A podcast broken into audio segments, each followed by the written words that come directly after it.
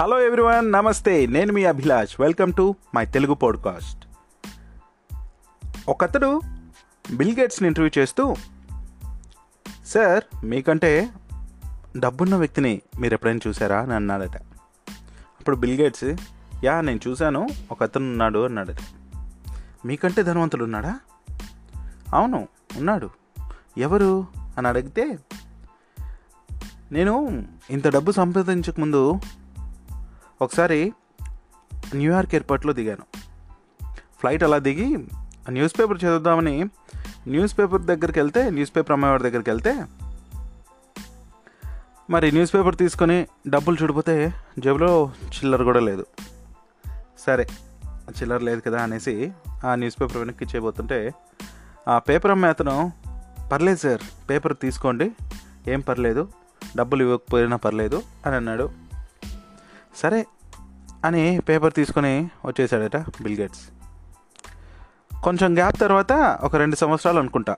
ఒక రెండు సంవత్సరాల తర్వాత మళ్ళీ అదే ఎయిర్పోర్ట్లో అదే న్యూయార్క్ ఎయిర్పోర్ట్లో అక్కడే దిగాడట. మరి ఆ రోజు కూడా పేపర్ చదువుదాం అనేసి ఆ పేపర్ బాయ్ దగ్గరికి వెళ్ళి పేపర్ కొందాం అనేసి జేబులో డబ్బులు చూస్తే లేవట. అరే సరే అనేసి మరి వెనక్కి వచ్చేయబోతుంటే అదేంటో ఆశ్చర్యకరంగా రెండోసారి కూడా చిల్లర లేకపోవడంతో వెనక్కి వచ్చేబోతుంటే అయ్యో పర్లేదు సార్ ఈ పేపర్ తీసుకోండి. ఏం పర్లేదు అని అన్నాడట. అప్పుడు బిల్ గేట్స్ నాకు ఈ పేపర్ వద్దు వెనక్కి తీసేసుకో. ఊరికే ఎందుకు అంటే ఆ పేపర్ అతను. నేను ఈ పేపరు మీకు ఫ్రీగా ఇచ్చినంత మాత్రాన నేనేం పేదవాడిని అయిపోలేండి అంతే కదా? అన్నాడట. అంతేకాకుండా సరే అని ఆ పేపర్ తీసుకొని వచ్చేసాడట. కొంత గ్యాప్ అంటే ఒక రెండు సంవత్సరాల తర్వాత మళ్ళీ అదే న్యూయార్క్ ఎయిర్పోర్ట్లో దిగాడట. ఆ రోజు కూడా న్యూస్ పేపర్ కొందామని అదే పేపర్ అమ్మాయి అతని దగ్గరికి వెళ్ళి పేపర్ కొందామని చూస్తే ఆశ్చర్యకరంగా ఆ రోజు కూడా తన జేబులో చిల్లర లేదట. సరే ఇంకెందుకు లేనేసి వెనక్కి వెళ్ళిపోతుంటే సార్ పర్లేదు ఈ పేపర్ మీరు తీసుకోండి అని అన్నాడట.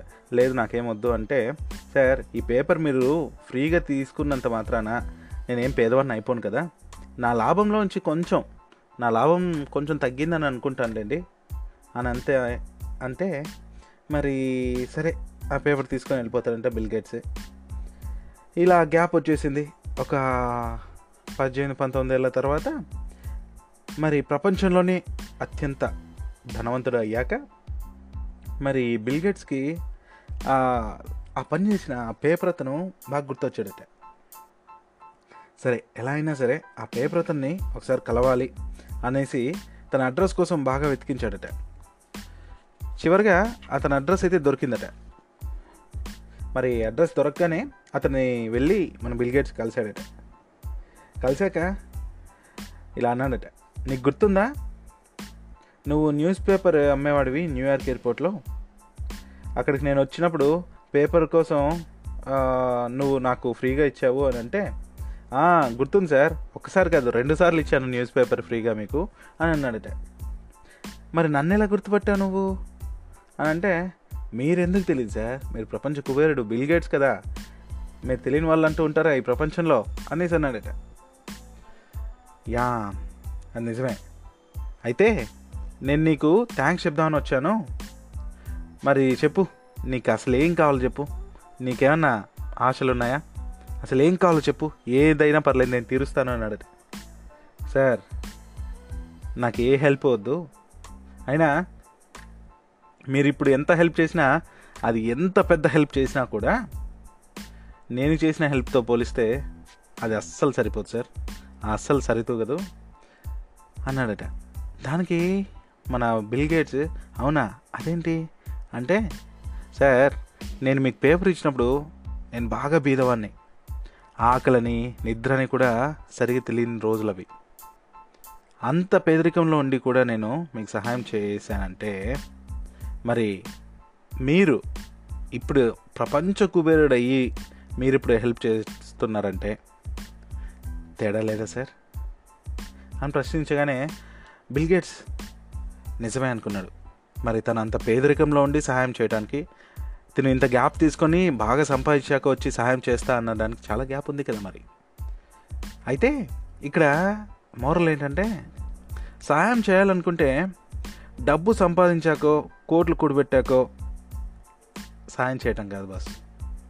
ఆ సహాయం చేయాలి అనే ఒక గుణం ఆ మనసు ఆ ఆలోచన ఉంటే చాలు నువ్వు ఎంత చిన్న పొజిషన్లో ఉన్నా ఆ సహాయం అనే అర్థానికి నువ్వు అక్కడ